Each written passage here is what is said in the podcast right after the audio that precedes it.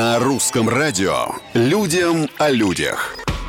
Привет! С вами Петр Кузнецов и необычная история из жизни обычных, казалось бы, людей. Начнем с отличной новости. Ежегодный конкурс свадебных платьев из туалетной бумаги все-таки состоится.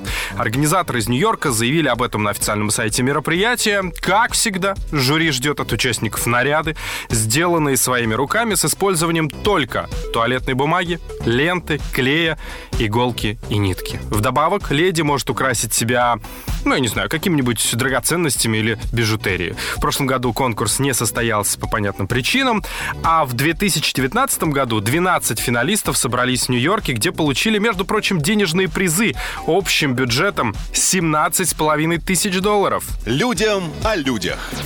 Ученые из Калифорнии, между тем, выяснили, что в мире есть как минимум, представляете, 65 видов животных, которые умеют смеяться почти как люди.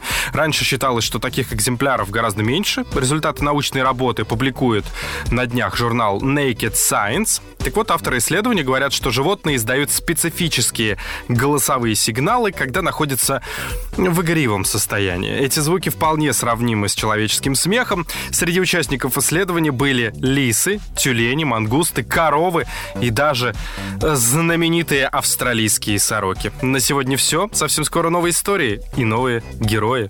Новый смех, возможно, кто знает. Пока.